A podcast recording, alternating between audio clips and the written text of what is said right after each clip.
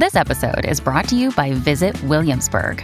In Williamsburg, Virginia, there's never too much of a good thing. Whether you're a foodie, a golfer, a history buff, a shopaholic, an outdoor enthusiast, or a thrill seeker, you'll find what you came for here and more. So ask yourself, what is it you want? Discover Williamsburg and plan your trip at visitwilliamsburg.com. And here tonight, a rare Wayne Gretzky trading card is sold for a record $3.75 million at auction. It's a mint condition Gretzky rookie card from 1979. This is not the first time it's been up for sale. Its value continues to rise. The very same card sold for 1.29 million in December, which was the hockey card record at the time, shattered. Welcome back. So that was a few years ago. A mint condition Wayne Gretzky rookie card selling at auction for $3.75 million.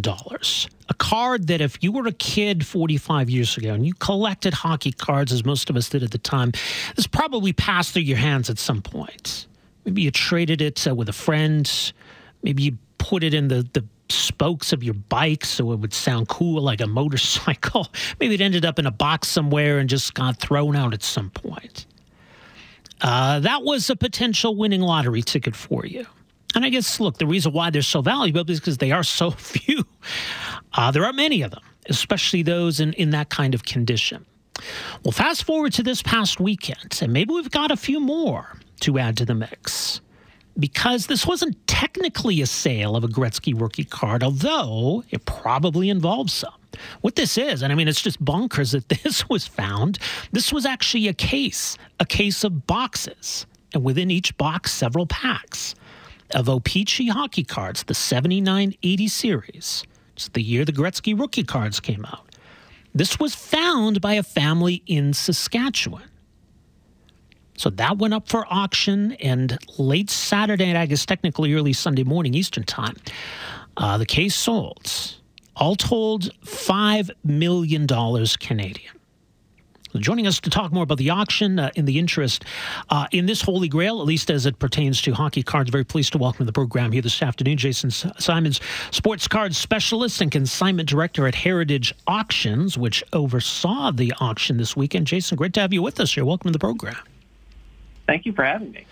Uh, this is fascinating, I think, for a lot of reasons. But just, you know, I know the family who found this, they want to remain anonymous, and I think we can respect that. But what can you tell us about, first of all, how this discovery was made?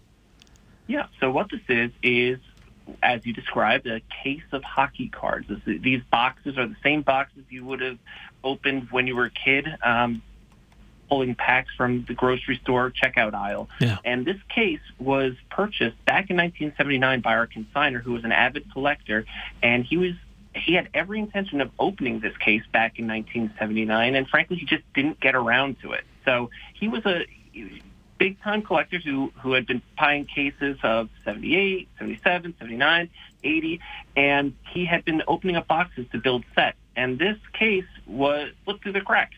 Um, it was yeah. in his collection for all these years, and as his son was emptying out this back room where he stored all these boxes, he stumbled across this case. So, how many cards in total then? If you look at all the boxes, all the packs, what does that add up to? So, if you're doing the math, 16 boxes, and each box there's 48 um, packs. and each pack there's 14 cards and a stick of gum. You get over 10,000 cards. And with a set of 396 cards in the set, you should get somewhere between 25 and 30 Wayne Gretzky rookie cards in here. Right. So the odds that there wouldn't be any are just kind of off the charts astronomical. Like there there are some right. Gretzky cards in there. We can say that with with mathematical certainty. Right. It would be yes. a statistical anomaly right. if there weren't. and all that gum's in there too, I guess, right? Yep, and all the gum is still in there. Um, I, I, wouldn't recommend eating it. No, yeah, no kidding. Uh, so, I mean, I think there's an assumption because they've been in the packs, they've been in the box, they've been in the case. These are all going to be in, in great condition. But when it comes down to the nitty gritty of valuing these cards, what they might sell for, you know, even what's considered a nine versus what's considered a 10 can be a massive difference in what they might be worth. So, what do we know about the likely condition of these cards? So, you know, the, the condition should be pretty strong. Um, but as you said, the difference between a 9, which is mint condition, and a 10, which is you know, gem mint condition, can be astronomical. Um, and it's the difference between a millimeter of centering differences, or maybe there's an errant print dot on the back of the card, or maybe there's just a little bit too much ink. You know, collectors are very finicky people, but to put it into perspective, PSA 9 or PSA 10, which is the best condition you can get, we sold a copy for $3.75 million. And a PSA 9, which is just one step below that, sells for around 150000 Holy cow. So yeah. yeah.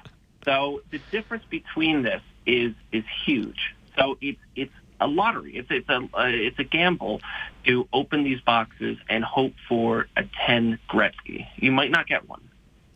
Right. So that was a bit of a risk, but nonetheless, I mean, there was uh, a considerable amount of interest in this auction. I think it came down to two bidders in the end. But but uh, how did this compare to others you've done before? So this one is, you know, it's it's unique. This is a once in a generation type find. It's like finding a, a, a Picasso in your basement. Yeah. Um, it's, it's the most money by a magnitude for um, that has gone to auction for an unopened case of cards. The previous auction record was $1.8 million. This nearly doubles that.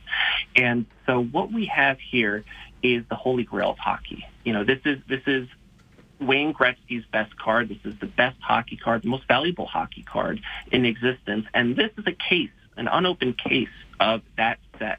You know, this is this is what dreams are made of in, in our industry, and, and we might not ever see one of these again, especially if this case is ultimately opened or the boxes are distributed. Um, it's very possible that this case is the last time we see it in this unopened yeah. form. I do wonder. I mean, you know, valuation does come down. There's economics here, supply and demand. I mean, if there mm-hmm. are now all of a sudden, say, 30 Gretzky rookie cards that are now going to be out there on the market, does that affect the, the value at all?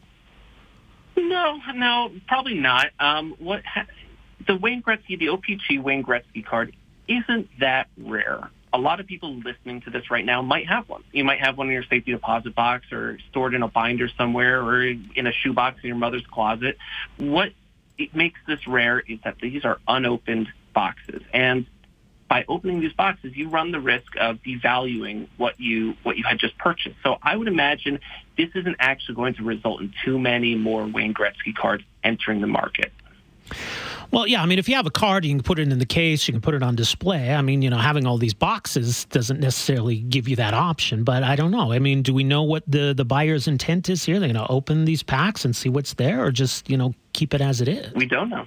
Yeah. Yeah, we don't know. Um, and, you know, the someone might open the case and display all the unopened boxes. I mean, the boxes people do display boxes. They they um, it's a, it makes for a good display having a bunch of these old boxes because people are nostalgic for the time when they got to go to the checkout aisle and seeing all these stacks of hockey cards or baseball cards that they could buy and remembering spending, you know, 10 cents or 25 cents or the, the money that you made shoveling snow and going to the corner store to buy to buy a pack of cards. People remember that. And so sometimes, a lot of times, people will display these in their unopened format just because they collect this stuff. So, what is it about this card, or what is it about rookie cards in general? Because I know there's, I, I, guess, I think the Mickey Mantle one was the, the most expensive. Even the LeBron James rookie cards, uh, yep. that's another one. What is it about these cards?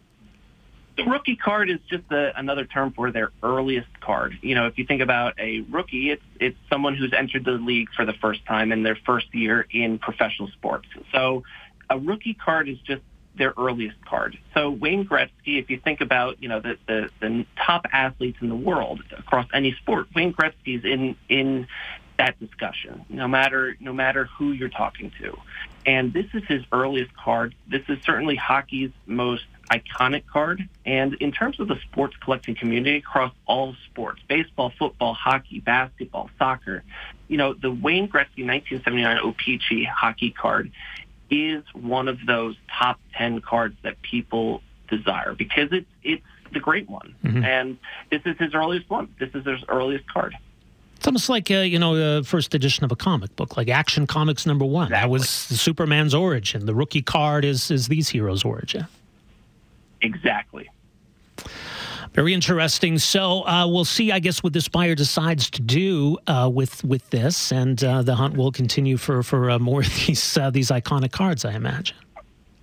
Yeah, yeah, and who knows? Maybe there's another one of these out there, but um, it might be a very, very, very long time before we see it. Well, much more Heritage Auctions. It's ha.com. Jason, thanks so much for making some time for us here this afternoon. Really appreciate this. Thank you.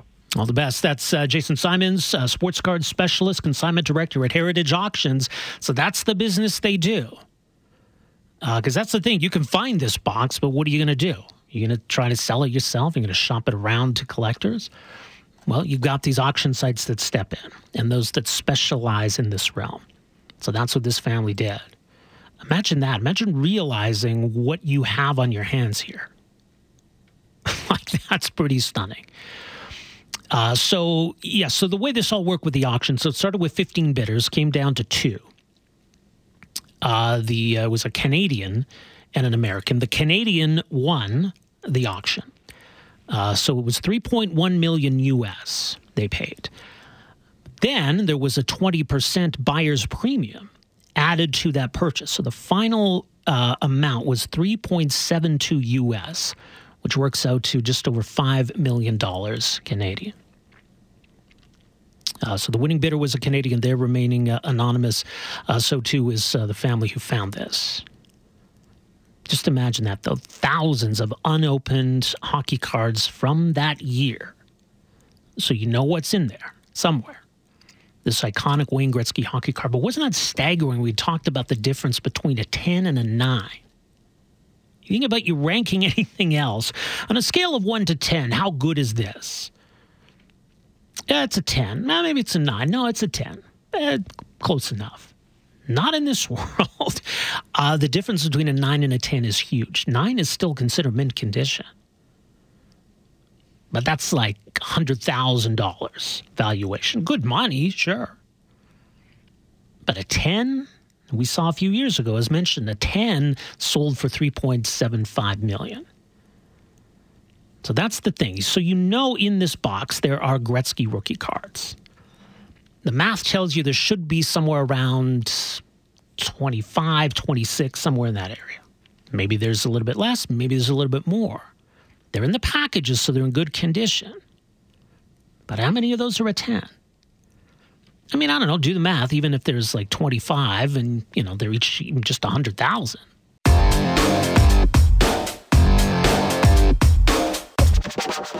Welcome back, Rob Breckenridge with you here on a Monday afternoon. Uh, interesting timing uh, for for this uh, story today. Um, the Competition Bureau says certain cell phone plans in Western Canada are not as cheap as they once were prior to the Rogers Shaw merger.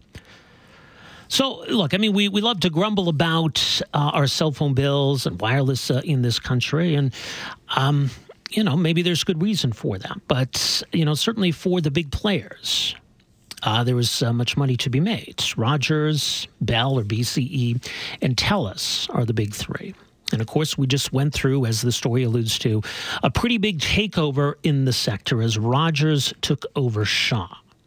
And I guess, you know, the full repercussion of that maybe uh, remains to be seen. And it's prompted quite a conversation about the structure of our industry, or at least what Canadians expect from it. And also really highlights just how powerful, how large and powerful these companies are. So within all of that power, within these corridors of power, uh, there is much drama unfolding, far from the public eye.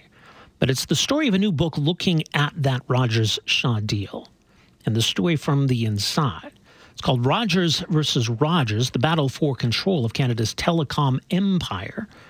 Uh, joining us to talk more about it is the author of the book, uh, Alexandra Posadzki is a uh, re- business reporter for the Globe and Mail and uh, author of this book. In fact, she's going to be in Calgary tomorrow, WordFest event, uh, to talk about the new book. More details at wordfest.com. Alexandra, great to have you with us here. Welcome to the program.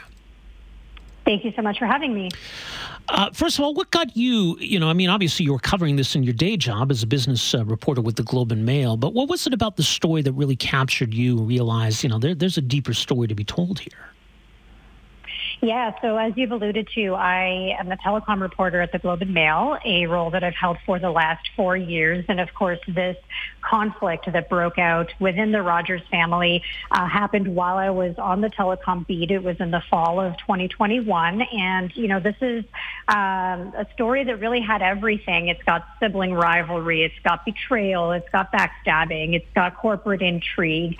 Um, it is essentially a real life version of HBO's hit show Succession. Yeah. and it's all happening in this company, Rogers, that is very significant to Canada, touches millions of people's lives, you know, not just through wireless and cable services, but also because they own media companies, sports teams, the Rogers Center. They're a widely held stock in people's pension plans, and they employ tens of thousands of people. So to have this kind of, um, you know, high stakes fight breaking out in this very significant company uh, made it a very interesting story.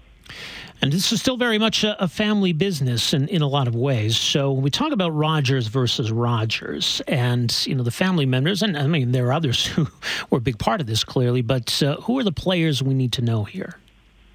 Well, it all begins with Ted Rogers, who is the founder of Rogers, and he's this sort of legendary entrepreneur who creates this company uh, alongside his wife, Loretta.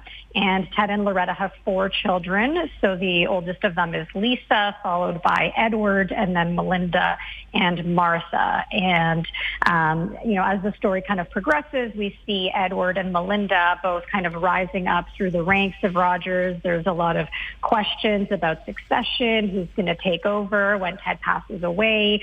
And then, you know, when Ted does pass away, he actually doesn't pass the throne on to his son or his daughter for that matter. He tells the board to choose the next CEO and the board ends up giving the job to a non-Rogers family member. And so then we kind of see after Ted's death, a series of CEOs coming and going, and then the story really takes off in 2021. And at the time, our two uh, main characters are Joe Natale, the CEO of Rogers, and his chief financial officer, Tony Staffieri.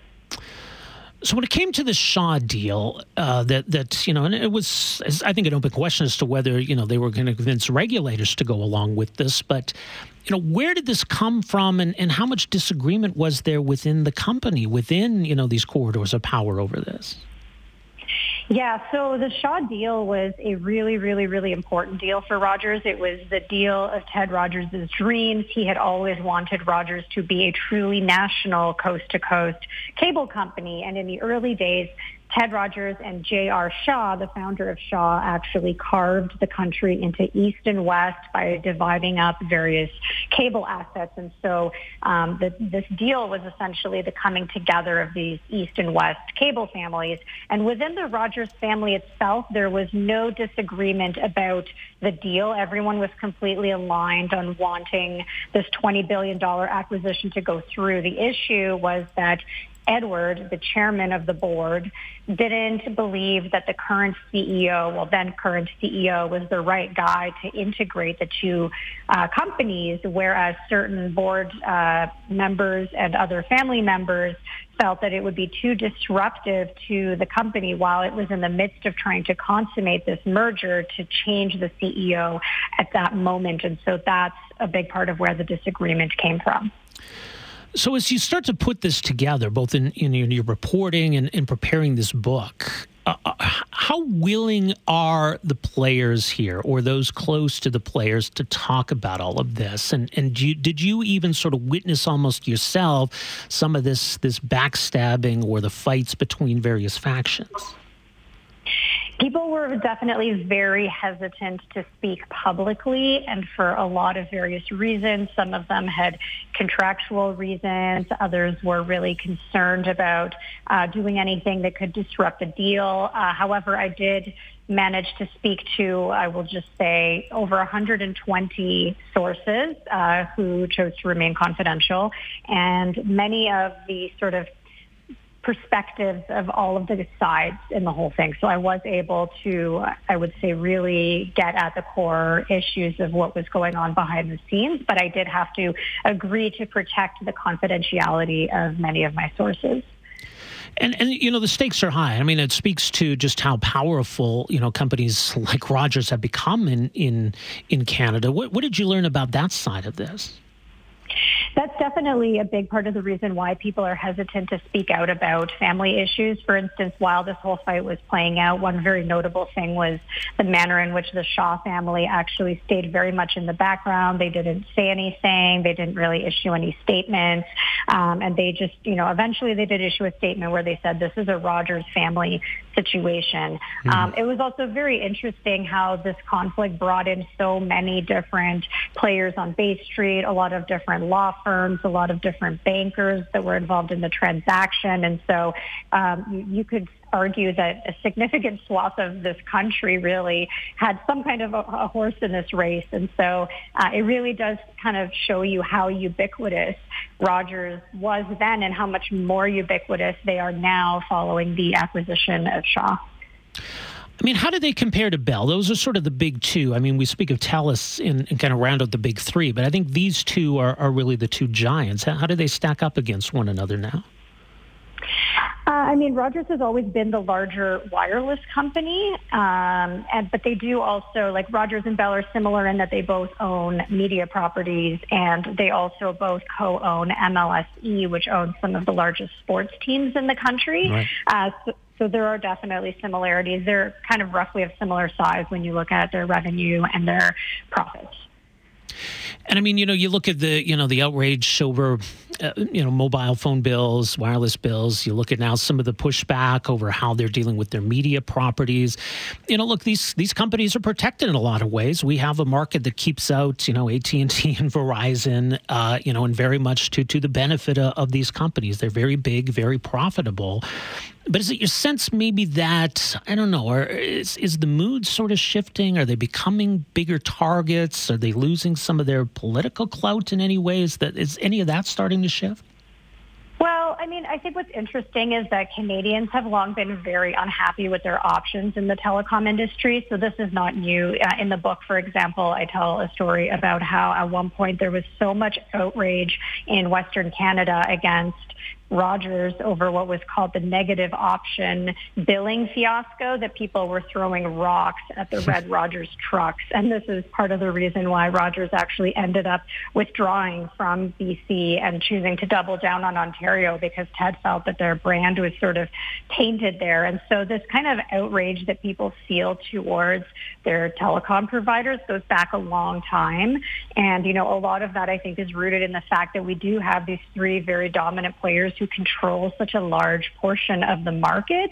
Uh, and not only through the kind of main brands of Rogers, Bell, and Telus, but they also have these flanker brands, which are the kind of lower cost brands.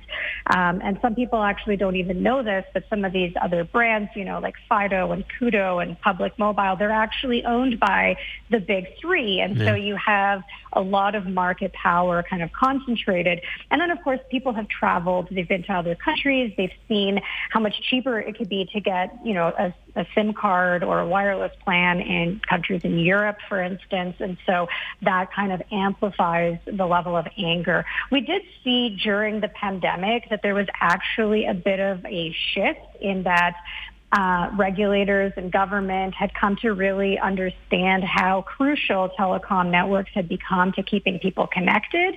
And so there was a little bit of like, you know, sympathy and I guess happiness with the industry for how well our networks held up during all of that. Uh, but at the same time, we did see in 2019 the Liberal government that has come into power campaigning partly on affordability and in particular a desire to drive down wireless prices. And so there is a lot of tension there uh, for the regulators and for the government in terms of trying to balance, you know, competition and lower prices with network investment. This is the thing that they're always grappling with. Was mentioned you're going to be here. Uh, event happening tomorrow night, a WordFest, uh, 7 o'clock at the Memorial Park Library. More details at wordfest.com. The book is called Rogers versus Rogers, The Battle for Control of Canada's Telecom Empire. Alexandra, thank you so much for joining us here today. Really appreciate this. Thanks so much for having me. All the best. That's uh, Alexandra Posadzki, who is a business reporter, telecom reporter with the Globe and Mail, and author of the new book Rogers versus Rogers. And yeah, I mean, she says if you like Succession, this is right up your alley. I guess the higher the stakes, the higher the drama. And to control a company like this, it definitely matters. And so it's quite a story of the struggle to control this company at such an important moment, not for just for Rogers, but really for, you know, telecom in Canada, this uh, Rogers Shaw deal.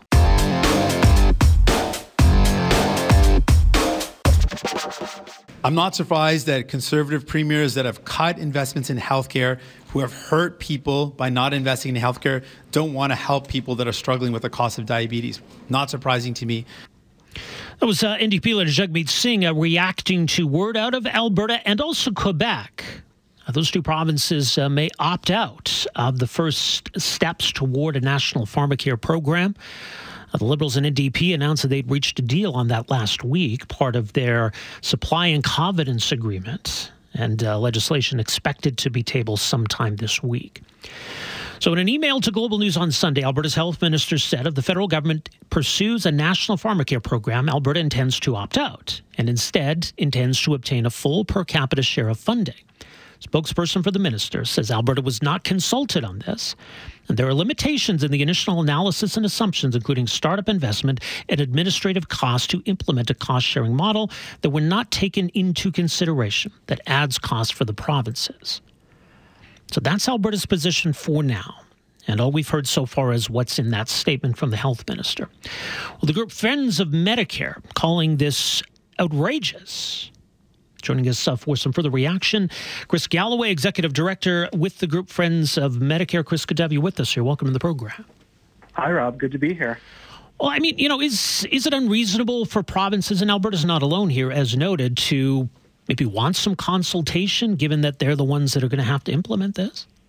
Uh, we don't think it's uh, unreasonable. There's always a process for the federal government and provinces negotiate deals for national money and national programs.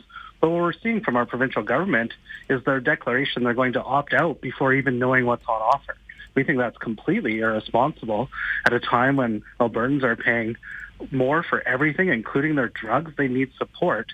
The provincial health minister should at least see what's on offer and reveal this week before opting out of a planned pharmacare plan. We think it's totally irresponsible. And what's happening right now is no different than we've seen with childcare, with the recent health transfers the federal government presents something, and then they negotiate with the provinces to get it done. It's not a great negotiation technique for Alberta to say we're out before having any information. Right, but that doesn't preclude the uh, federal government from still providing funding if, if it's their belief that this needs to be a priority. Mm-hmm. Absolutely, and that's why we have a negotiation process.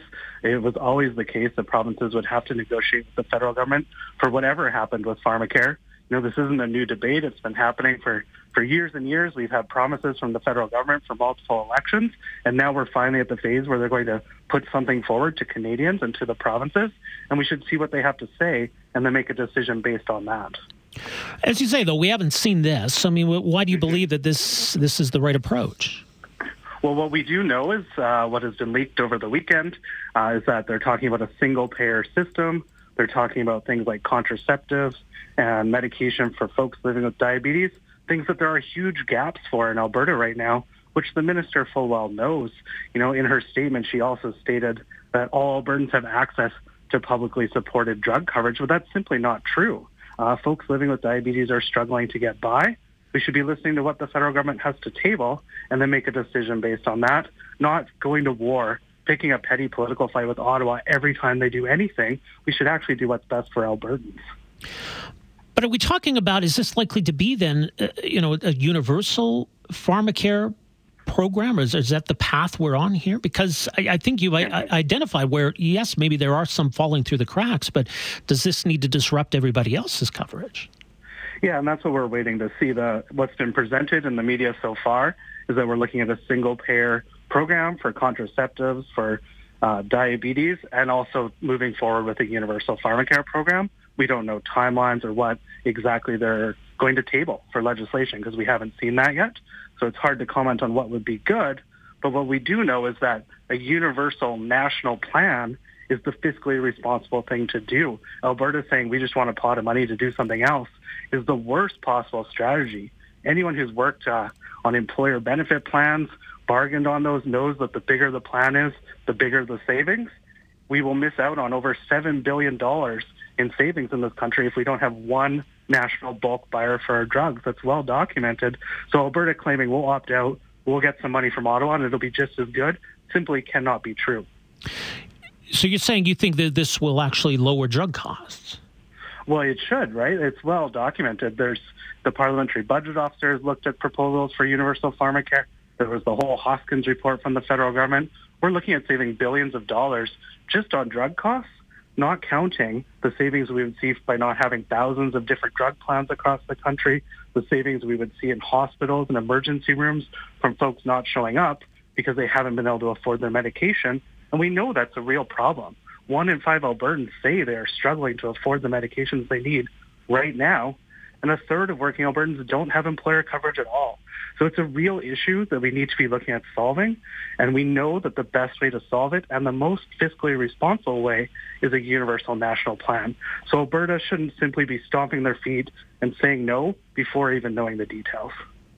So, given you know the situation in Alberta, where we have Albertans who have coverage through an employer, we have Albertans who qualify then for non-group coverage plans mm-hmm. and other assistance programs. So, who does that leave out then? Who's who still falls through those those cracks? Well, one in third Albertans don't have employer coverage even when they're working. Right? It's not something all employers are providing anymore. There's huge gaps there. But even if you do have coverage, if you have Blue Cross or if you have an employer plan, it doesn't cover everything. There's co-pays, there's caps, there's different formularies, thousands of different formularies uh, in all these different plans. So we know folks are falling through the cracks even with coverage. And one of the groups that's most common with is folks living with diabetes, which is the group they're talking about helping right away. You know, the equipment you need, not just the insulin and the medication, but there's strips, there's needles, there's pumps, there's glucose monitors. This is all very expensive stuff. Most plans don't cover it fully. And we saw just like a year ago in Alberta, the provincial government actually tried to roll back the insulin pump program, the public plan. So folks living with diabetes don't have a lot of trust in the provincial government just taking some money from Ottawa and providing something. They want to see universal coverage that covers everything and makes their life better. Well, you know, this doesn't cover everything as just mentioned. I mean, we're, we're dealing with diabetes medication and contraceptives. Why, why these two then? I'm unsure why they came to that conclusion, right? It was a no- negotiation between the NDP and the Liberals in Ottawa. Uh, perhaps they think it's the easiest place to start in terms of creating a formulary, but we're waiting to see the legislation. Is that just those two categories or is it more? It's actually unclear in what they've said if they're saying those will be part of it or those are the first two things. We're not sure yet. So again, we're waiting to see what the federal government puts out there this week before commenting on how good the plan is, how good the details are. That's why we hadn't commented yet because we were waiting to see what was actually being proposed. Our provincial government didn't wait and decided to get out there and pick a fight with the federal government without knowing what they're fighting about. Well, as I mentioned, we're expecting the legislation this week. We'll see if the, the health minister, the premier, has more to say on Alberta's position at some point as well. Uh, more at friendsofmedicare.org. Chris, thanks for joining us here this afternoon. Appreciate your input on this. Thanks so much for having me on. All right. Chris Gallaway is executive director with Friends of Medicare. So they're calling out the Alberta government's uh, approach here like I say, I, would like the, the minister, the premier, to elaborate on this. I think Alberta's got some justifiable concerns here. Thanks for downloading and listening to the podcast. Don't forget to subscribe, rate, and review for free at Apple Podcasts, Google Play, or wherever you find your podcast. You can also find me on Twitter at Rob Breckenridge. And you can email me, rob at 770chqr.com. Talk to you next time.